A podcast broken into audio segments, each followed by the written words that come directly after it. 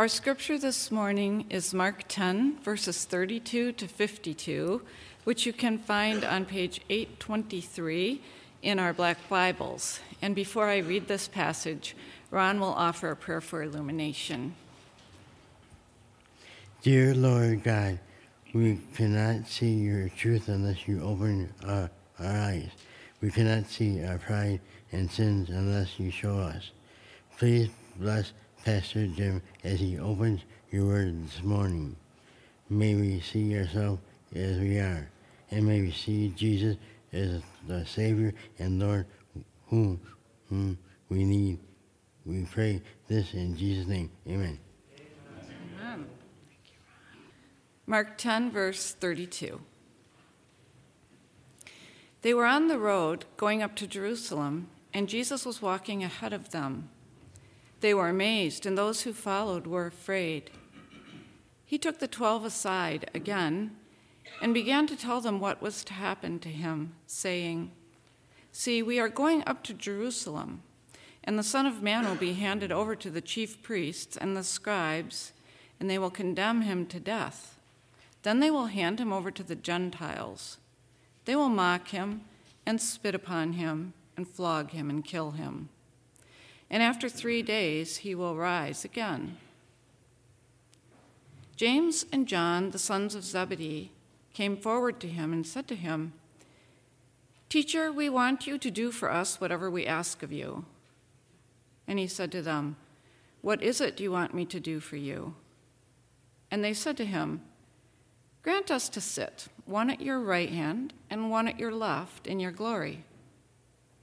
But Jesus said to them, You do not know what you are asking. Are you able to drink the cup that I drink, or be baptized with the baptism that I am baptized with? They replied, We are able. Then Jesus said to them, The cup that I drink you will drink, and with the baptism with which I am baptized you will be baptized. But to sit at my right hand or my left is not mine to grant, but it is for those for whom it has been prepared. When the ten heard this, they began to be angry with James and John. So Jesus called them and said to them, You know that among the Gentiles, those whom they recognize as their rulers lord it over them, and their great ones are tyrants over them. But it is not so among you. But whoever wishes to become great among you must be your servant, and whoever wishes to be first among you must be slave of all.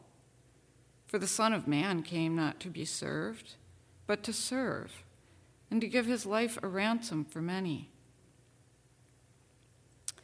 They came to Jericho, and as he and his disciples and a large crowd were leaving Jericho, Bartimaeus, son of Timaeus, a blind beggar, was sitting by the roadside. When he heard that it was Jesus of Nazareth, he began to shout out and say, Jesus, son of David, have mercy on me. Many sternly ordered him to be quiet, but he cried out even more loudly, Son of David, have mercy on me. Jesus stood still and said, Call him here. And they called the blind man, saying to him, Take heart, get up, he's calling you. So, throwing off his cloak, he sprang up and came to Jesus. Then Jesus said to him, What do you want me to do for you? The blind man said to him, My teacher, let me see again. Jesus said to him, Go, your faith has made you well. Immediately he regained his sight and followed him on the way. This is the word of the Lord.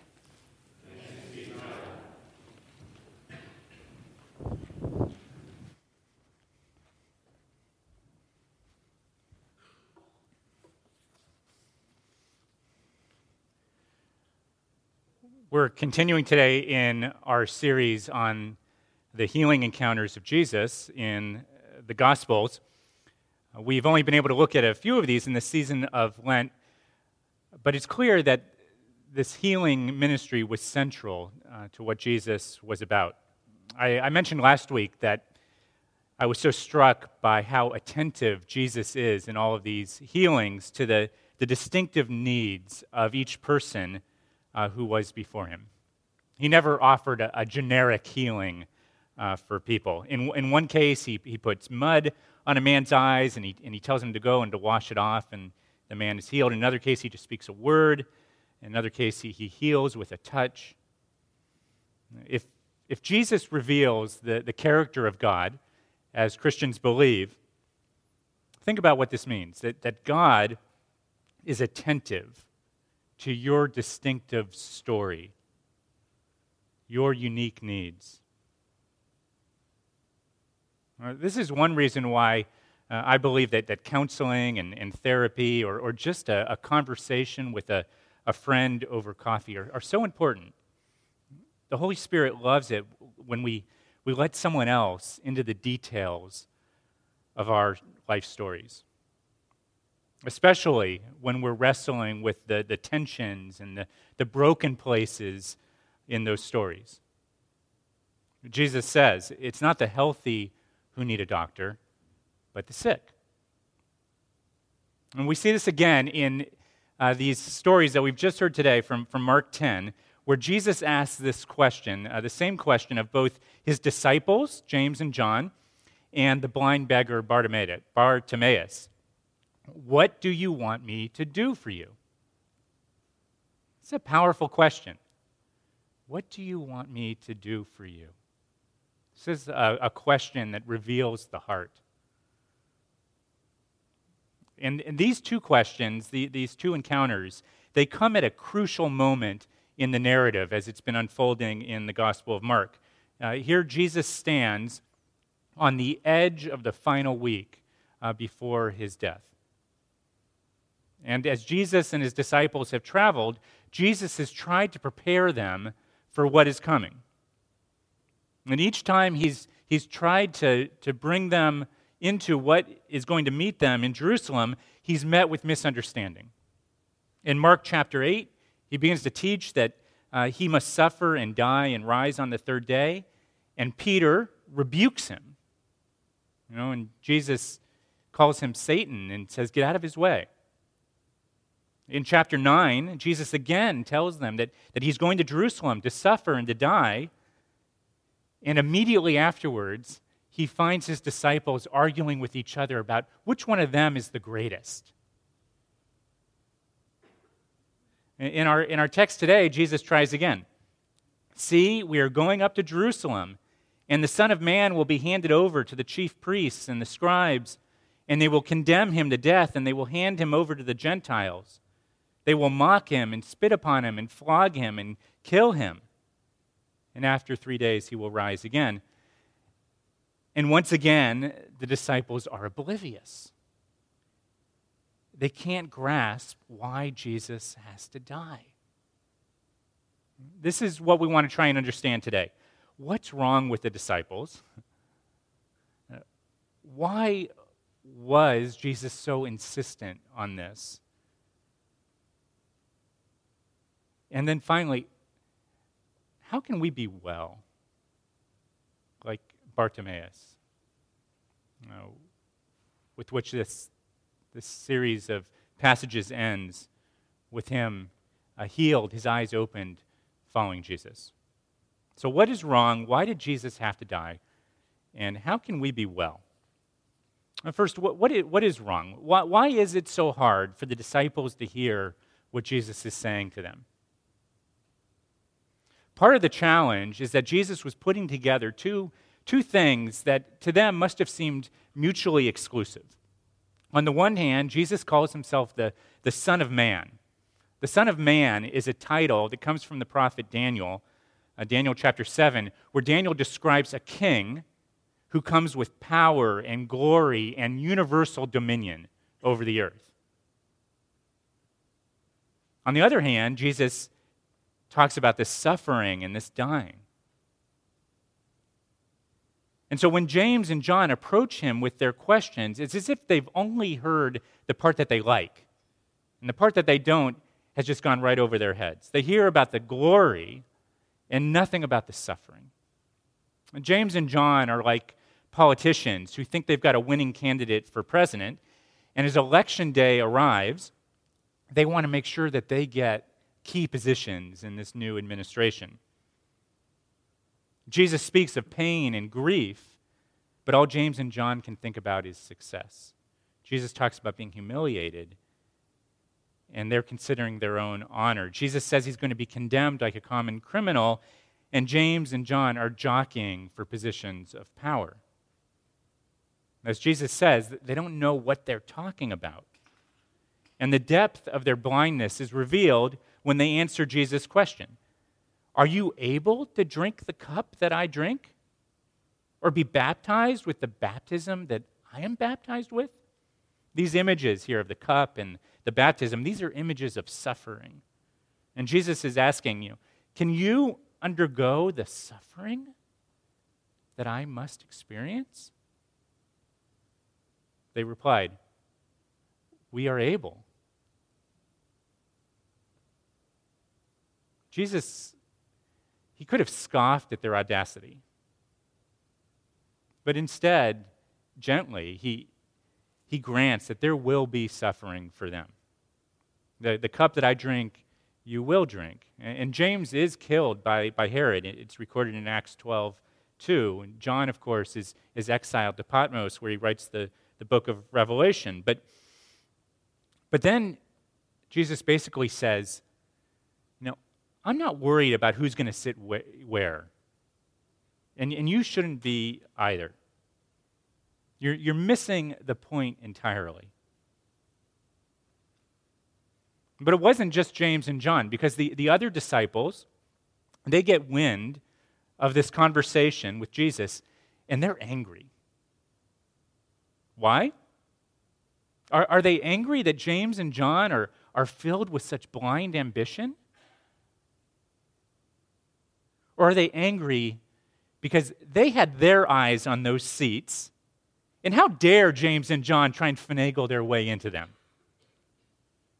I, I think it, it has to be the latter because Jesus then calls them together, and, and once again, he explains to, to them that, to, that in, in his kingdom, things are, are radically different than what they're used to.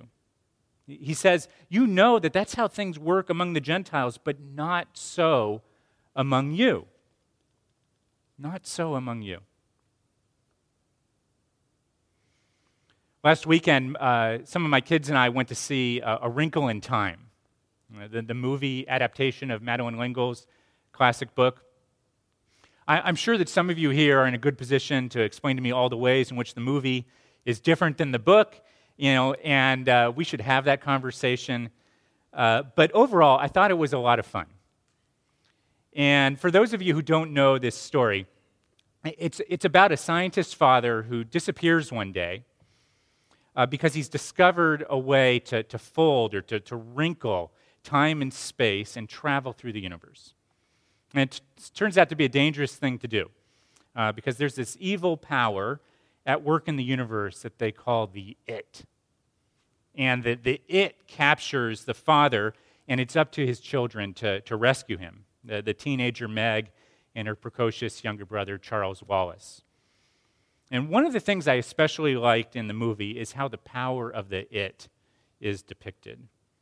At one point, the it captures uh, the younger brother, Charles Wallace. And Charles Wallace is only five years old, but he's, he's extraordinarily intelligent. And so when the it comes to him, uh, it captures him by reciting the times table to him. Sort of the rhythm of the times table uh, worms into his mind and, and takes him over. Two times two is four, four times four is 16. You math people have got to watch out for this. Okay? After the it takes him over, this boy who was, who was generous and thoughtful and kind, he becomes prideful and, and mean. The, the evil of the it turns out to be not just this outside force that the children must confront, but it can be inside of them too. We're, we're meant to see something similar in Mark 10. There's a drama that's unfolding here. Jesus has come to confront the evil it in our world. But it turns out that he can't just gather up all the good people in the world and get them on his side. Everyone has been infected. Even his disciples, who've spent three years learning from him, being with him, they have the it inside of them too.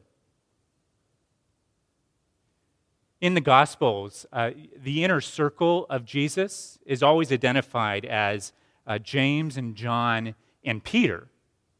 Uh, you might think of the Mount of Transfiguration, where it's, it's James and John and Peter who Jesus takes up on the mountain. But here, James and John, they, they appear to be trying to cut Peter out. Even on the, the inner circle of Jesus' disciples, uh, there is no one immune. We know Peter has his own challenges. They might look okay on the outside. I mean, they're spending all their time walking around with Jesus, after all. But on the inside, they're still full of, of self deception, of, of pride, of ambition. No one is immune from the problem that Jesus came to deal with. And to the degree to which we grasp this problem, the, the human condition, will we be able to grasp why Jesus had to die in order to deal with it? David Brooks, in his uh, book, the, the Road to Character, he has a phenomenal chapter in this book on the life and thought of St. Augustine. And he, he's, he's trying to sum up uh, Augustine's own experience of discovering uh, that he was, in some ways, like, like Charles Wallace. That, that evil and sin uh, was not just something outside of him, but was inside of him. That it, that it was that subtle and, and self deceiving, and, and that it made him radically self centered. Uh, here's how Brooks describes it Augustine found himself feeling increasingly isolated. If you organize your life around your own wants, other people become objects for the satisfaction of your own desires. Everything is coldly instrumental. Just as a prostitute is rendered into an object for the satisfaction of orgasm, so a professional colleague is rendered into an object for the purpose of career networking. A stranger is rendered into an object for the sake of making a sale. A spouse is turned into an object for the purpose of providing you with love. In the same kind of way, James and John in, this story, they, they want to use Jesus. They've made him into an object for the satisfaction of, of their own desires they lust for status and, and for recognition, for those places of honor. Probably dominated their daydreams. They might say that they want to serve Jesus, but, but really, they're serving themselves.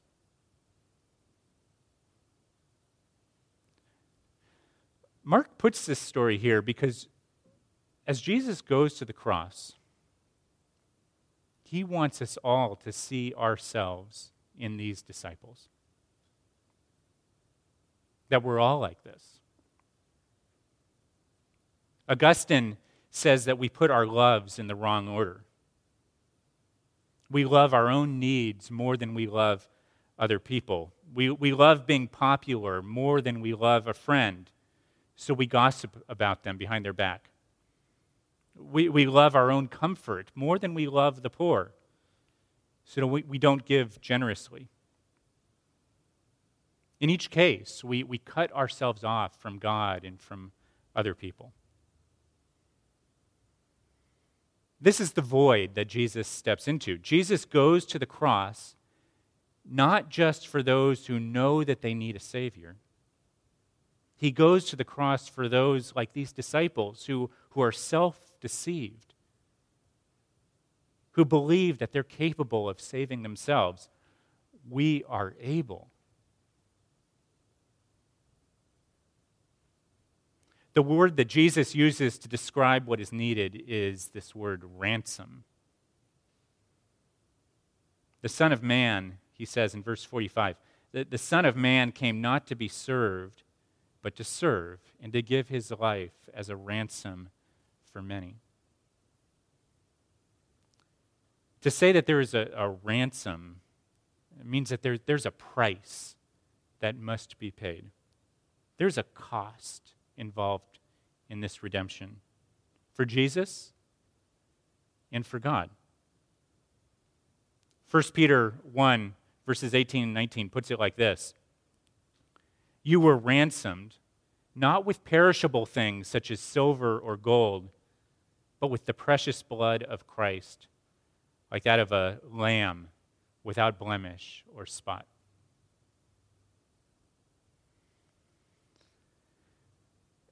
One of the best movies uh, I've seen in, in recent months is a 2014 uh, Irish film. Uh, yesterday was St. Patrick's Day. So here's uh, an Irish film recommendation for you. It's called Calvary. And it opens with a priest uh, named Father James, played by Brendan Gleeson. Uh, and the priest is taking a man's confession. And in the opening scene of the movie, the confessional window uh, opens up, and the man on the other side of the screen speaks I'm going to kill you, Father. And the priest uh, replies with dry Irish humor That's certainly a startling opening line. He goes on to discover that the man was abused by a priest as a child, and that this murder will be his act of revenge. But why kill Father James? He's not the abuser, he, he's a dedicated, well loved priest in the community. And the man explains there's no point in killing a bad priest, but killing a good one, that would be a shock. The, the shock is that a good man would die for the wrong done by another. This is exactly what Jesus did on the cross. In Christ, God pays the price for our selfishness and sin by cutting off his own son. Fleming Rutledge comments on this language of, of ransom in her book, The Crucifixion. She says, Redemption is not cheap. In the death of Jesus, we see God Himself suffering the consequences of sin. This is the price. When Christian teaching falls short of this proclamation, the work of Christ on the cross becomes nothing more than an example to admire, to venerate, perhaps even to emulate, but certainly not an event to shake the foundations of this world order. Shake the foundations of this world order? Yes, I mean, that's about as good a summary of Jesus' words in, in verse 42 as we could get. You know, he says, that among the Gentiles, those whom they recognize as their rulers lord it over them, and their great ones are tyrants over them, but not so among you. Whoever wishes to become great among you must be your servant, whoever wishes to be first among you must be slave of all. Not so among you. Jesus calls his, his followers to a different kind of life. What, what does it look like for us to live into this? How, how can we be well, truly well? This brings us to the, the little story of the, of the blind beggar Bartimaeus. This isn't just another story of Jesus' healing power. Mark has designed his book so that this is the last story before Jesus goes up to Jerusalem. He meets Bartimaeus at, at Jericho, and Jericho was the final stop before you made the ascent, about a day's walk. Now, Bartimaeus is, is meant to show us what it means to follow Jesus. A man without any social status, a nobody. He has no power, no position, no connections. He's excluded and rejected. Many sternly ordered him to be quiet. The, the important teacher, Jesus, doesn't have time for a homeless beggar, they say. But while the disciples are blind to Jesus, this blind man sees. What does he see? Well, two things. He, he sees Jesus for who he is, the Son of David, the, the Messiah. And he sees himself in a profound way that the disciples have not. He sees himself as a person in need of mercy. When Jesus asks him, What do you want me to do for you? Bartimaeus doesn't look for any favors. He comes with nothing but his need to see. To receive salvation, Jesus says, to be truly well, means to come to him with faith like this. As we heard last week, everything is here for the asking, and, and nothing can be bought. Friends, the, the gospel invites you to believe like this to, to believe that Jesus has done for you what you can't do for yourself. His achievement comes to you as a gift of grace. His death pays the price for all your failures. His suffering, his sacrificial love is for you in all the uniqueness of your story, in all your beauty, in all your brokenness. He just requires one thing you must turn away from yourself, from your other lesser loves, and trust Him. You must surrender to grace. You have to give up control. How can we do this? How can we really trust Him? Only when we see what He's been willing to do to make us well, where He is going on this road to Jerusalem. As the Son of God, he, he had no higher status that could be achieved. But he exchanged it all to become a, a shameful, dying man on a cross. He was handed over to his enemies so that you might be welcomed as a friend into the kingdom. He was condemned so that you might be declared righteous. He was mocked so that you might be honored. When you believe this, you discover that the, the recognition and the status that you've been looking for from other places, from other people, actually comes, to, comes from Him as a free gift of grace. Do you see how a relationship like this has the power to change all your other relationships? If you're confident that God loves you, it will change how you relate to all the other people in your life. You won't be afraid of them and, and what they think because you know that your value does not ride on your achievements or what your boss or your colleagues or your parents think of you. If you know that Jesus has given his life for you, you will not be driven by fear, but by gratitude in, in everything that you do. But this, this also means, you, so you won't, be, you won't be fearful, but you also won't be prideful.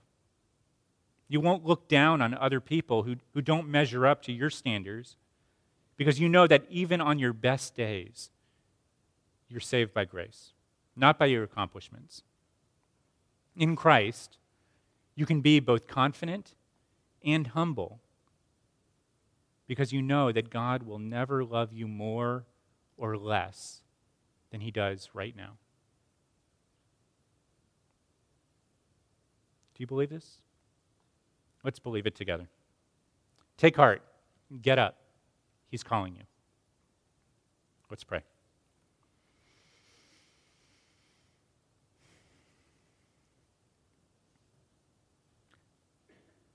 Good and gracious God, if, if what we've been saying uh, here today is true, we are dependent on you uh, to open our eyes to your grace and your glory and your love.